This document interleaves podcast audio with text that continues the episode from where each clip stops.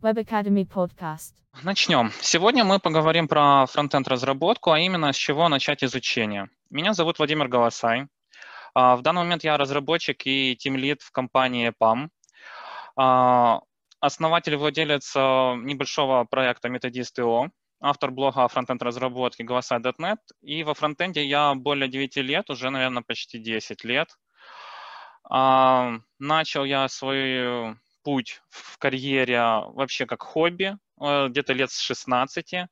И пару лет, конечно, я пробовал разные вещи во фронтенде, совершенно для разных целей, и в конце концов я начал профессионально заниматься этим, устроился, устроился в первую компанию, начал работать уже как оплачиваемый сотрудник именно во фронтенд разработке.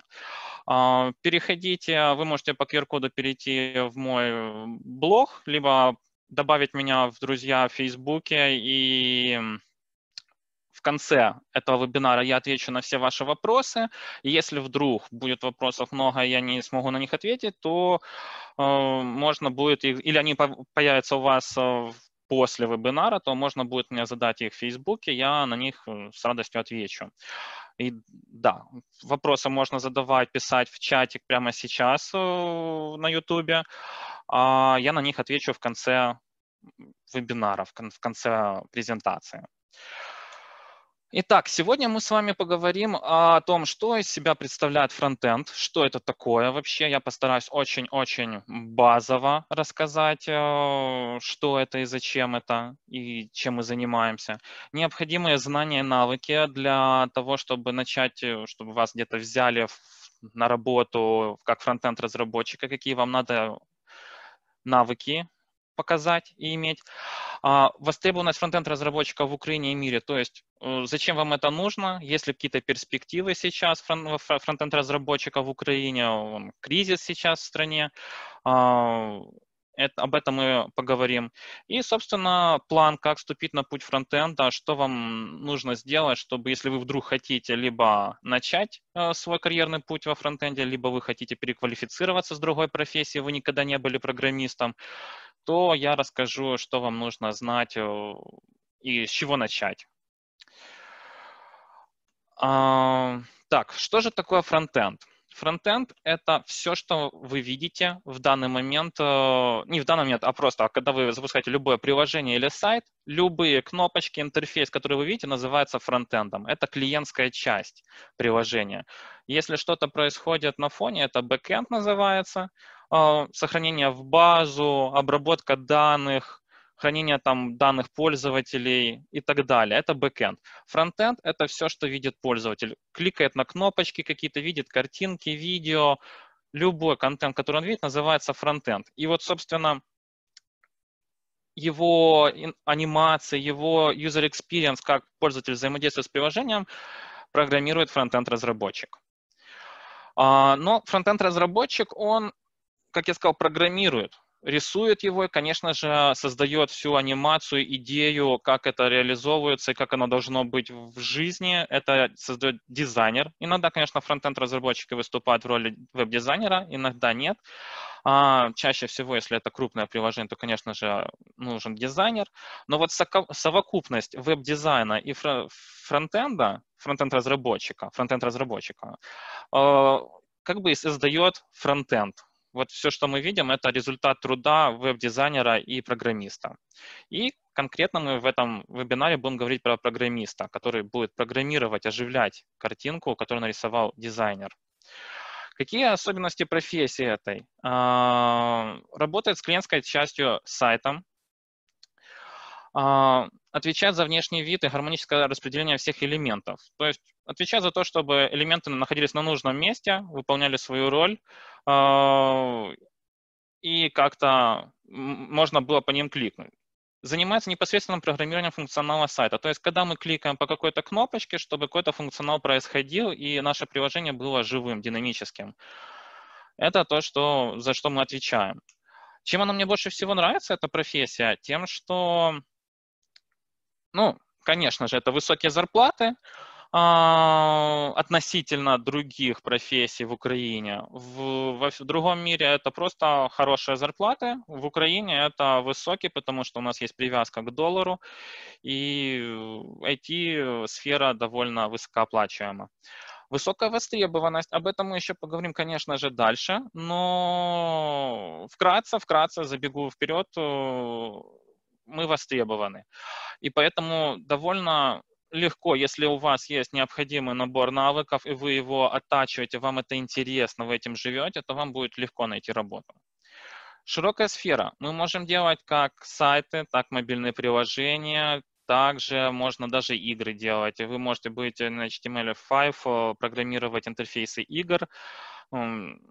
Например, Cut the Rope игра есть, эм, написано на HTML5, и есть э, много, конечно, казино сайтов, которые, кстати, легализовали вчера в Украине.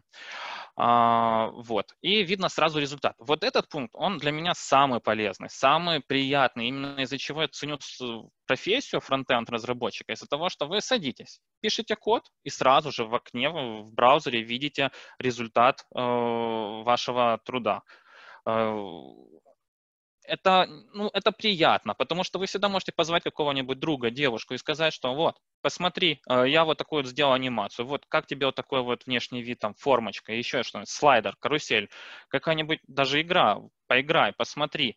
Это, это приятно, потому что сразу видишь результат. Если ты бэкенд-разработчик, либо занимаешься просто прикладным программированием, а, чаще всего ты видишь код, ты видишь базу данных, ты видишь результат каких-то вычислений, а, но это всегда однотипно визуально. Визуально это просто данные и код. А фронтенд-разработчик видит красивую часть сразу же, как дизайнер. Минусы профессии, конечно, требуют освоения большого количества технологий. Фронтенд постоянно развивается. Каждый день буквально выходит что-то новое, что-то появляется абсолютно другое, другие фреймворки, новые фреймворки, какие-то выстреливают, какие-то нет, какие-то стоит изучать, какие-то нет. Мы об этом поговорим еще в дальнейшем. А, но вам постоянно нужно находиться в режиме обучения, и при том это не краткосрочно, а, а действительно долгосрочно. На протяжении вот 10 лет я, например, каждый день я подписан на кучу каких-то информационных лент и смотрю новости, изучаю документацию какую-то новую, смотрю видео, книги, вам надо будет постоянно развиваться. И необходимо, собственно, второй минус, это необходимо все время развиваться. Вы должны быть голодны все время к новым знаниям, постоянно развиваться и следить за этим, потому что если вы будете с устаревшими знаниями, то вы можете потерять свою востребованность на рынке. Какие же какими знаниями навыками необходимо обладать для того, чтобы быть фронтенд-разработчиком, хотя бы junior-девелопером? Прежде всего поговорю про хардскиллы. Хардскиллы — это технические навыки, которые непосредственно нужны вам для реализации каких-то задач. И в первую очередь это HTML, JavaScript и CSS. HTML — это технология, я про нее сейчас, ну, я вообще про каждую технологию сейчас поговорю чуть-чуть более детально. А, в целом, HTML — это структура э, страницы, на ней мы показываем вот каждый элемент страницы как кирпичик какой-то, но мы просто объявляем, что он есть на этой странице. Он падает друг под друга, эти кирпичики, вы положили гору этих кирпичей, за каждый элемент, каждую кнопочку, каждую ссылочку, каждую картиночку, просто гору кирпичей наложили, оно аккуратненько столбиком такой горкой лежит и выглядит, ну, рассыпчато просто. Когда вы добавляете CSS, то вы уже позиционируете эти кирпичики в нужном месте. Тогда ваша страница становится адаптивной для разных устройств, она становится красивой, отзывчивая, чисто визуально, не, не, не интерактивно, а визуально. Вы можете переворачивать ваше устройство, например, если это телефон, и страничка, страничка будет корректно отображаться. И напоследок JavaScript. JavaScript уже добавляет динамики, интерактива для страницы. Вы уже можете нажимать на кнопочки, и что-то будет происходить, что-то будет меняться, обновляться. Это может быть обновление как с вашей стороны, когда вы как-то взаимодействовали с приложением, так и от бэкэнда могут приходить какие-то обновления, и ваша страничка будет перерисовываться. А, какие же навыки надо знать э, когда говорю, что вам надо знать HTML. Минимум, это минимум, самый базовый, просто вот чтобы вы понимали. Вы должны понимать анатомию HTML разметки веб-страницы, то есть из чего она состоит, как вот эти кирпичики называются, какие можно использовать, в каких местах их нужно использовать. Их огромное количество, вам надо будет разобраться. Вам надо будет разобраться, какие нужно э, использовать сейчас, какие нет, какие устарели, может быть, есть что-то новее, что-то полезнее, что быстрее работает, что нет. Это все нужно будет знать и просто вот, ну, must have. Это самая база. Освоить базовые теги, их атрибуты, вложенные элементы. То есть некоторые теги можно использовать внутри других тегов, некоторые нельзя. Какие самые основные из них? Какие, например, только для разметки текста относятся? Какие для всей геометрии страницы и для всей лейаута, так сказать, всего макета вашего, нужно знать, как они должны правильно выглядеть. То есть, когда вы их верстаете, и, например, вот тег nav, навигация, вы должны понимать, что вот nav тег должен выглядеть как навигация. Это списочек ссылочек либо вертикально, либо горизонтально, либо дропдаун какой-нибудь может быть. Но это навигация. То есть, когда пользователь смотрит на него, он должен понимать, что это навигация.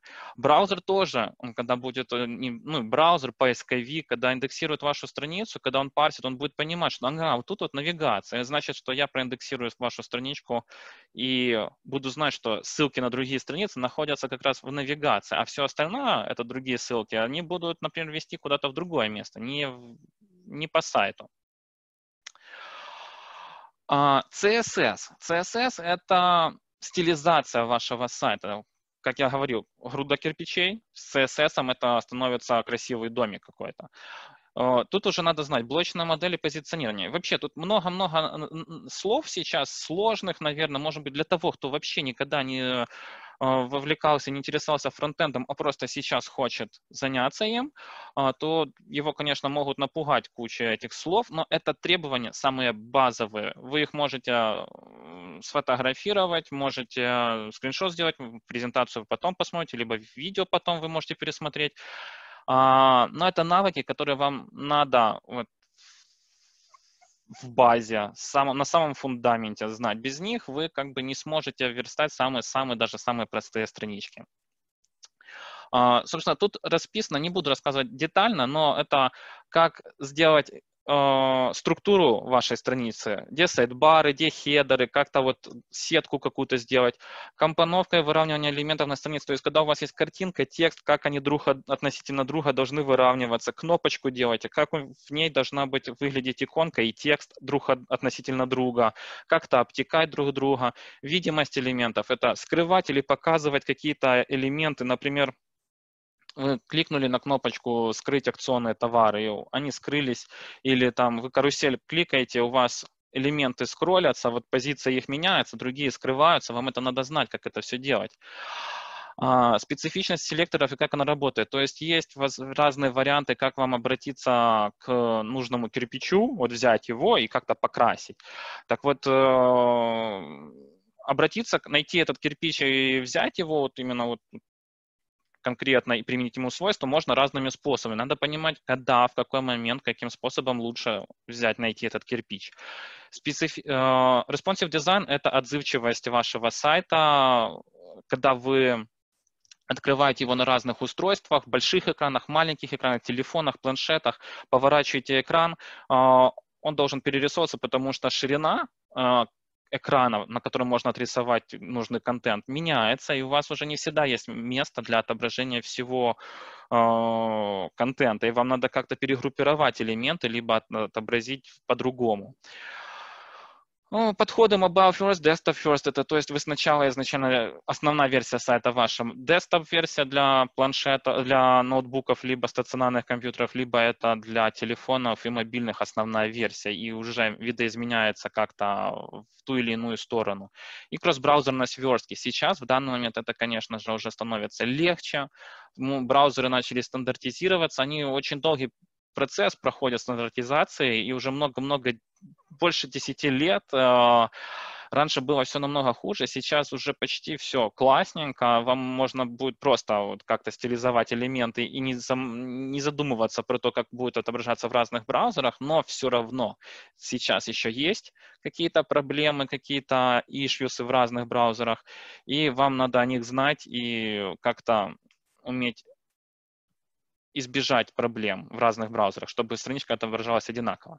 JavaScript.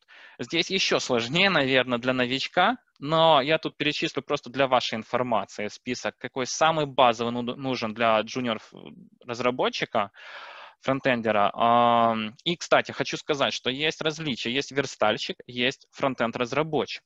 Фронтенд-разработчик, он как раз уже знает еще JavaScript. Он больше денег зарабатывает, он делает динамические странички, Просто верстальщик, он верстает какую-то страничку. То есть у вас с знаниями HTML и CSS вы уже можете найти первую профессию, вы можете стать верстальщиком.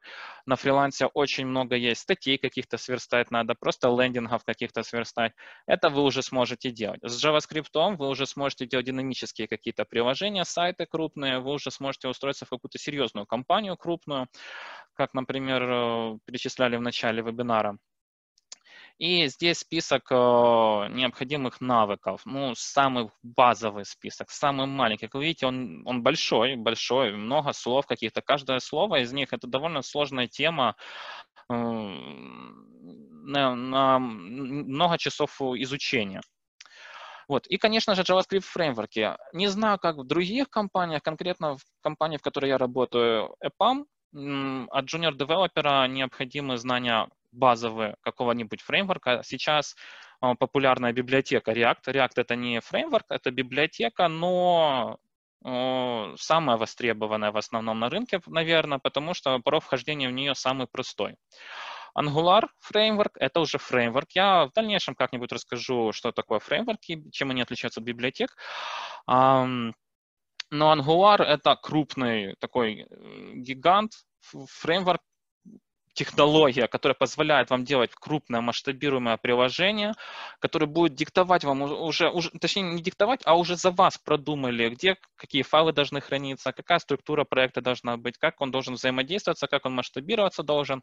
Это все за вас продумала компания Google, поэтому это называется фреймворком. В React можно там больше гибкости, но совокупно, когда все библиотеки подключаем вместе, то можно собирать на фреймворк.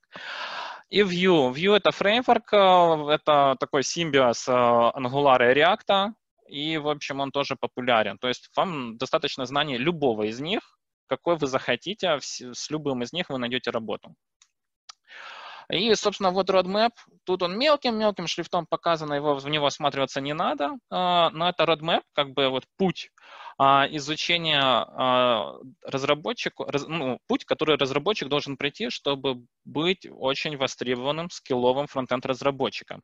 И вот здесь вот внизу, самая последняя клеточка желтая в самом-самом низу, там написано keep learning, то есть ты продолжаешь еще изучать, изучать что-то новое, потому что ну, остановиться нельзя.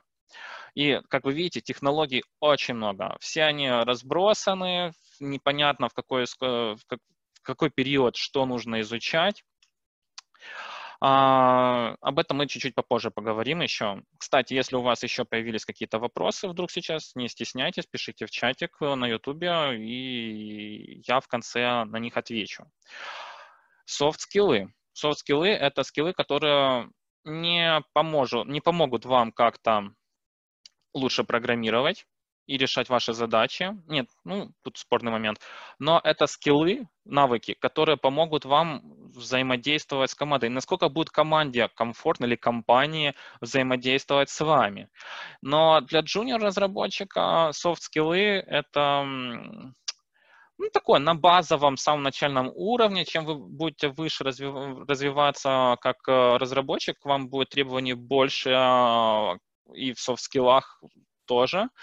Но в принципе, в принципе, как junior девелопер вам достаточно быть э, самоорганизованным, self-management, самоорганизованный. То есть, э, когда вы видите какую-то проблему, не просто опускать руки, останавливаться, все, я ничего не могу, ничего не получилось, я пойду покурю где-то или попью там чаек.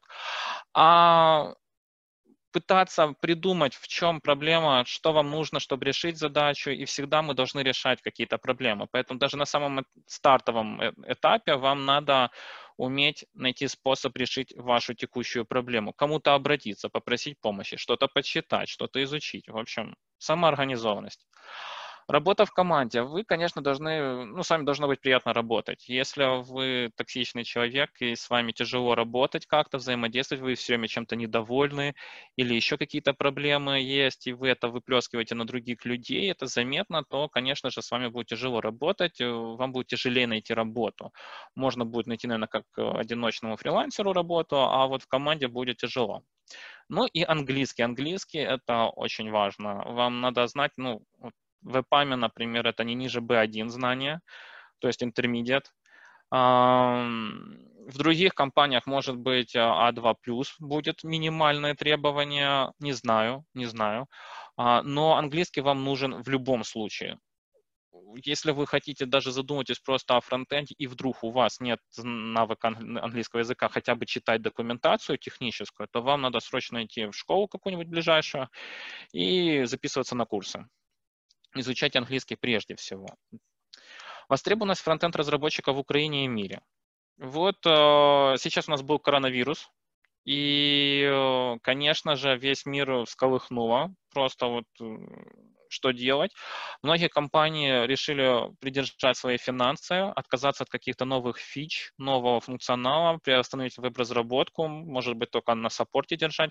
Поэтому новых вакансий, чтобы как-то рас... новые проекты стартовать или новый функционал делать, попридержали. Как вы видите, в апреле количество открытых вакансий э, на Dow уменьшилось. Но к июню, просто еще не было статистики по июлю-августу, когда я готовил презентацию, но, как вы видите, в июне уже фактически вышли на прежние уровни. Сейчас, я уверен, вышли мы на прежний уровень, такое же количество вакансий открытых, как было до кризиса. Поэтому программисты нужны, особенно учитывая то, что сейчас все перешло на онлайн, мы научились пользоваться онлайн-сервисами, эм, куча магазинов, ресторанов решили создать себе сайты и обслуживаться людей онлайн и с доставкой, то, конечно же, программисты стали сильно востребованы. А, по, как вы видите, рынок, рынок э, у нас э, тоже растет. И в Украине уже вот в 2020 году примерно сейчас вот ориентировочно уже 220 тысяч айтишников. А, и, соответственно, вот сумма этого рынка тоже в долларах растет. 5,4 миллиарда долларов. Это украинский рынок айтишников. И, собственно, мы только растем. Из-за того, что рынок растет, и это положительный признак. И это всегда интересует инвесторов, каких-то крупных компаний, что стоит обратиться в Украину. Украина давно зарекомендовала себя как хорошая аутсорсинговая страна, которая позволяет э, классный код писать за хорошие деньги для иностранного заказчика. Поэтому к нам обращаются довольно часто. Очень много компаний есть, у вас много вариантов есть, куда устроиться на любой вкус, найти проект тоже под любую тематику. А, собственно, почему Украина так интересует э, зарубежных клиентов как аутсорсинговая страна?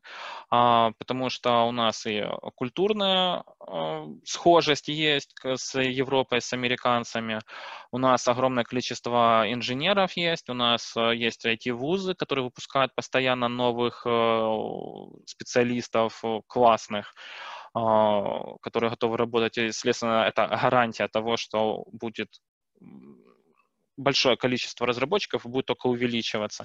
Мы любим использовать э, инновационные технологии, у нас хороший рейтинг по качеству нашей работы и э, соотношение цена-качество просто отлично. Мы в топе стран просто по соотношению цена-качество за... в, в IT вообще, в целом в IT. Вот, и э, какой средний навык английского у IT-разработчика, как вы видите, elementary, это то есть А, которая буква, это 4 только процента айтишников есть, и это только на начальном уровне люди, которые вот решили переквалифицироваться, где-то нашли работу, вот, и у них, например, вот так сложилось, что нет английского, вот это эти 4%.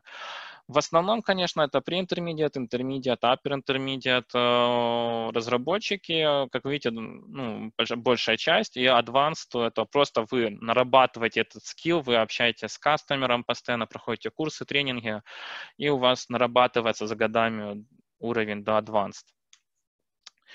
А, ну, собственно, сравните, вот тут я хотел показать цены, просто вот, чтобы вы понимали э, соотношение цена-качество. Вот в Украине, например, 25-45 долларов в час а, заказчики готовы платить за разработчика. В Америке так, так, такой же разработчик будет стоить 70-120 долларов в час. Э, Э, Западной Европе, это, например, в Германии 55-85 долларов в час, в Британии будет 60-100 долларов в час, а у нас 25-45. При этом код мы пишем даже лучше, чем все они, ну, кроме США. А вот Европа и Британия точно на уровне держим. Вот. Собственно, и вот, вот conclusion, э, итог то, что фронтенд девелопер нужен сейчас везде. И тут шутеечка про то, что Илон Маск э, хочет сделать же интерфейс э, взаимодействия мозга человека с компьютером напрямую. Вот тут уже будут вопросы, конечно, про необходимость фронтенд разработчиков, а пока мы очень востребованы. Вот. И, собственно, теперь основная часть, наверное, завершающая, это как ступить на путь фронтенда. С чего вам надо начать, как структурировать да, знания свои, э, что изучать. Э, и, собственно, сначала вам надо убедиться, что у вас есть необходимые качества просто, чтобы быть программистом. Это очень важные качества. Они не, не, не, не required, не необходимы, прямо вот сильно не, не необходимы, но очень вам помогут э, вообще вот в развитии, в вашей работе, в вашей сфере, и при этом если вы не, ну, если вы не будете обладать этими навыками, вам будет просто очень тяжело и, наверное, не будет приносить такого удовольствия. Эта работа, может быть, стоит что-то в другом как-то попробовать себя.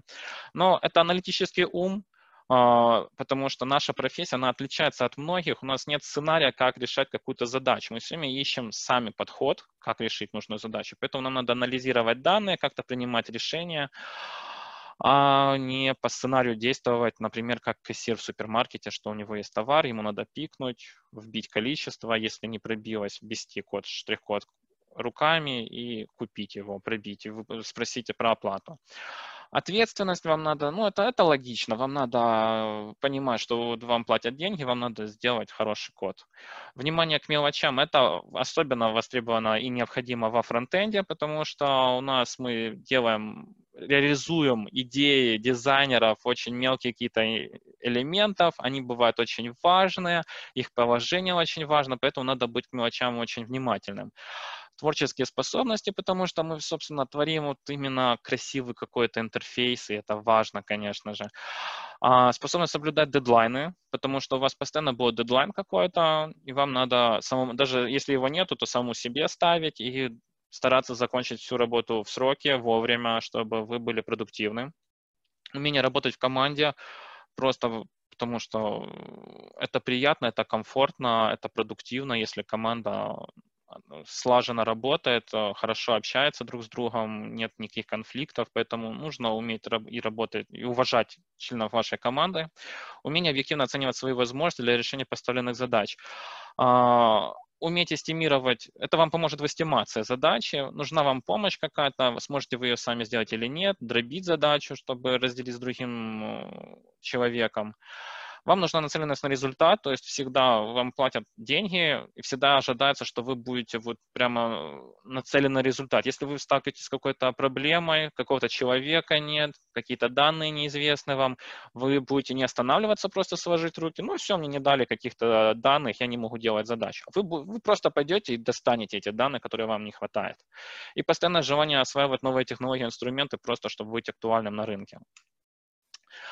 А, по поводу английского, вот как я уже говорил, вам must-have английский вот просто ну, необходим. При этом, э, если у вас начальный уровень, то не имеет значения, в какую школу вы пойдете. Выбирайте ближайшую, как она находится к вашему дому или офису, где вам удобно ходить, и идите туда, потому что вот именно вот этот начальный уровень, все школы примерно одинаково вам быстро, с одинаковой э, скоростью и временем дадут. А, вам надо будет изучить вот эти три основные технологии HTML, JavaScript и CSS. Притом надо понимать, тут сложность в том, что надо понимать, а, в как, как, что вам важно, что не важно, что устарело, что не устарело. Поэтому вам надо либо на это тратить время больше, либо я еще расскажу, что, что, какие есть варианты, как изучать эти технологии. Сейчас я говорю просто, что нужно изучить. Вот эти вот три базовые технологии, это вам ну, просто must-have без них вообще, ну, без вариантов никак во фронтенде. И также есть еще масса инструментов, которые вам надо освоить как разработчику, просто как программисту. Это Git, может быть, где-то еще есть SVN или другие технологии. Контроля версии — это э, технология, которая позволяет вам совместно, много людей работать над одним каким-то текстом, текстовым файлом, видеть изменения друг друга, как-то объединять, откатываться до предыдущих версий. В общем, это возможность разрабатывать приложение совместно в большой команде долгосрочно. Вам надо знать э, какие-нибудь IDE-шки, либо код-эдиторы, это программы, в которых вы можете писать непосредственно код. А, вам надо понимать, как работать с ней, что это такое, зачем она надо, какие-то основные элементы интерфейса, как с ней взаимодействовать, потому что ну, без них вы не сможете писать код. Chrome DevTools — это либо другие DevTools в других браузерах, желательно во всех знать, э, как инспектировать ваш вашу страничку, ваш сайт, ваше приложение, как находить ошибки какие-то, если что-то не работает, как понять, что что-то не работает, где именно. Для этого вам надо освоить Chrome DevTools. Вам надо рабо- уметь работать с дизайном. Для этого некоторые компании работают с Photoshop или иллюстратором, некоторые с Figma, некоторые с InVision.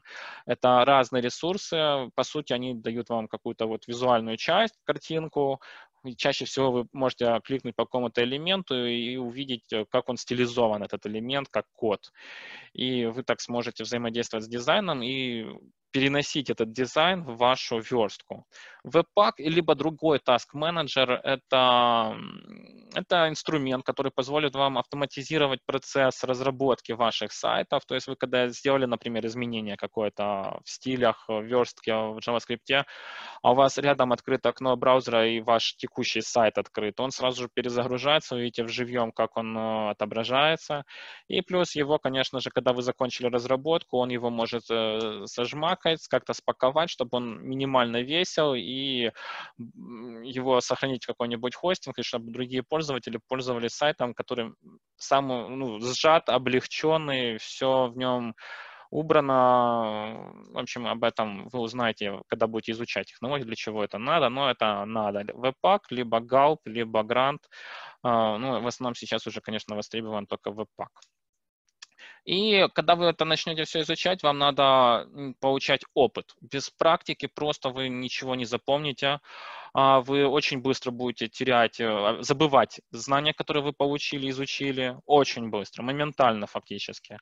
Поэтому вам постоянно надо что-то делать. Вот э, на практике применять ваши навыки регулярно, тогда вы сможете их запомнить, запомнить надолго, вы сможете устроиться на какую-то работу и применять ваши знания, потому что без практики просто вы прочитаете, вы потратите свое время и фу, забудете.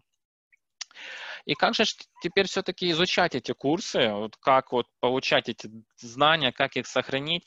Лично я, лично я, например, я вот очень-очень давно, 10 лет назад, а, я изучал сам а, без каких-либо курсов. Тогда не было курсов по веб-разработке, не было особо материалов, даже русскоязычных материала не было особо по веб-разработке. А, мне приходилось, я там пробовал у КОС когда-то был такой проект, может и сейчас есть, это как конструктор сайтов, где вы можете um, сами его собрать. Я даже до этого еще веб-сайты пытался делать прямо с телефона. А, в общем, я пробовал разные штуковины, например, там анимации как текст, либо меняется, блымает, как-то скользит. А, всякую штуковину такую изучал, пробовал. Есть много технологий, которые были, были не актуальны или были не очень нужны, не востребованы. В общем, я реально, прежде чем вступить, вот, получить профессию за деньги, где-то найти э, позицию, то я, наверное, два года тратил на то, чтобы сам вот что-то пробовал, что-то изучал. Но мне это было хобби. Я не был заинтересован, что я хочу прямо стать вот фронтенд разработчиком. Мне было просто интересна сама технология. А про деньги я не думал в этот момент. А, вот, но просто когда вы сами изучаете, то в принципе вам будет это немного тяжело. Просто структурировать знания, понять, в какой последовательности и что реально необходимо в данный момент вам, чтобы устроиться, получить первую работу. Можно найти какой-нибудь онлайн-курс, а, уверен, можно купить его или найти так в интернете бесплатно. Это поможет вам структурировать знания, но тут будет тяжело, тут требует от вас ответственности и скрупулезности в плане практики. Вам надо будет самоорганизовываться и э, самому как-то придумывать, чтобы сделать на практике, как повторить то, что я изучил, как воплотить и, и как использовать это, чтобы поддерживать все знания, которые вы изучите на протяжении курса, и как-то найти работу. Тут можно тоже, все варианты эти рабочие, но тут вы будете тратить время на самоорганизацию и силы. И если у вас получается, то я за вас рад. Это классный навык.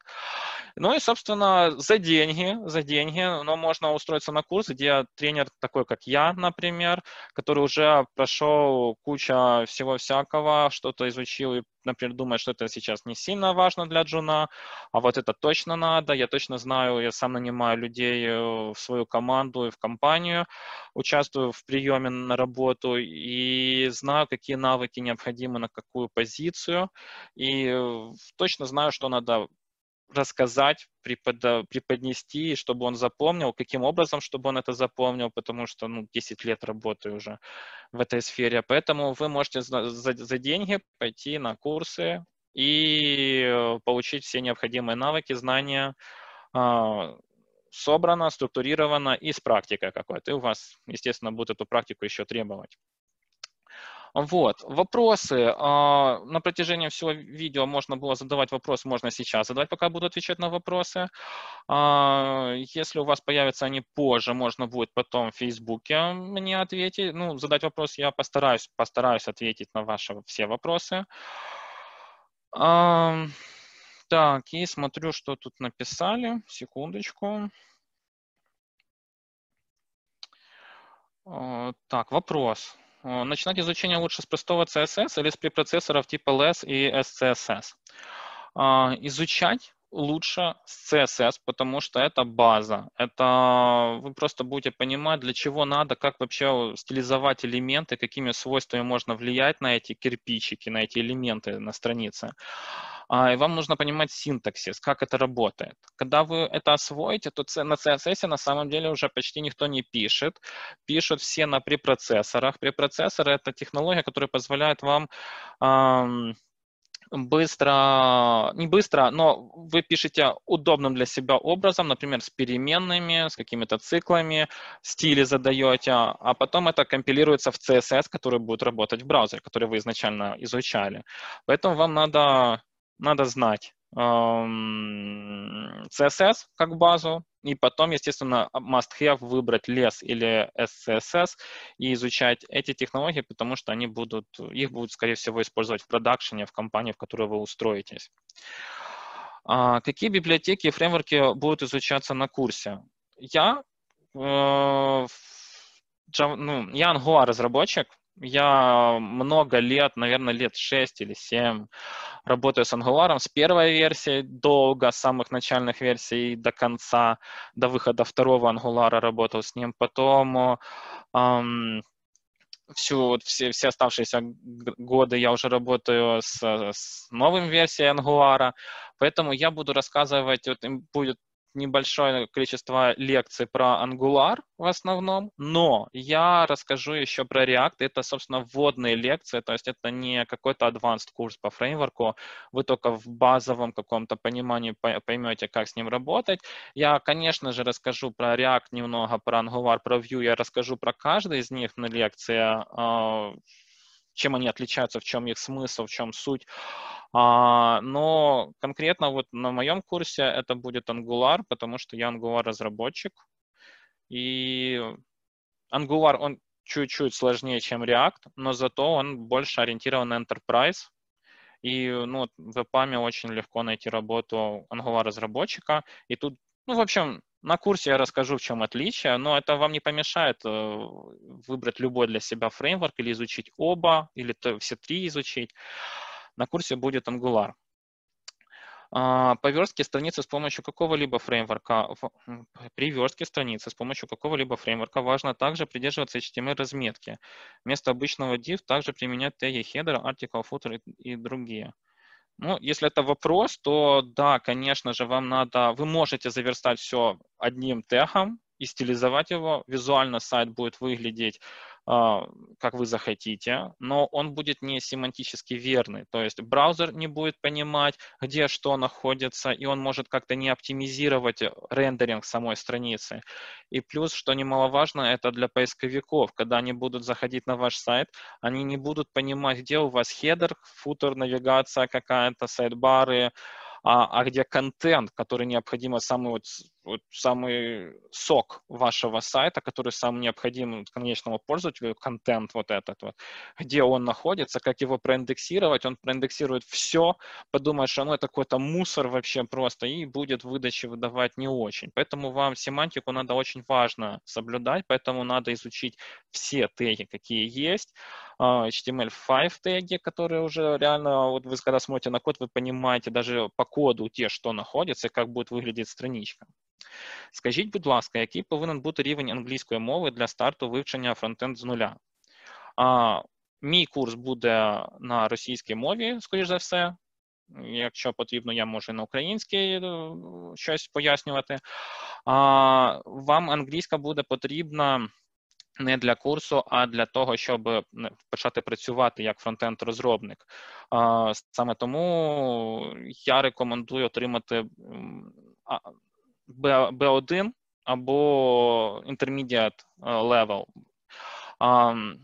Та, можливо, ви можете знайти роботу з pre-intermediate level, А2 наприклад, та не нижче. Я думаю, що нижче англійську вас попросять ще підтягнути.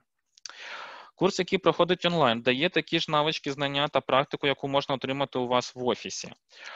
А, Так, контент курсу буде, мабуть, такий самий, іншим тренером буде викладатися.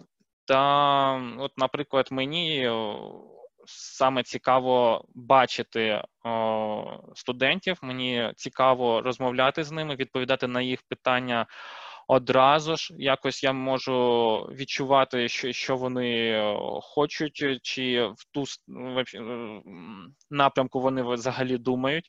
Тому мені здається, що в офісі ви зможете більш вільніше користу... спілкуватися з вашими тімейтами, не тімейтами, однокурсниками, одногрупниками.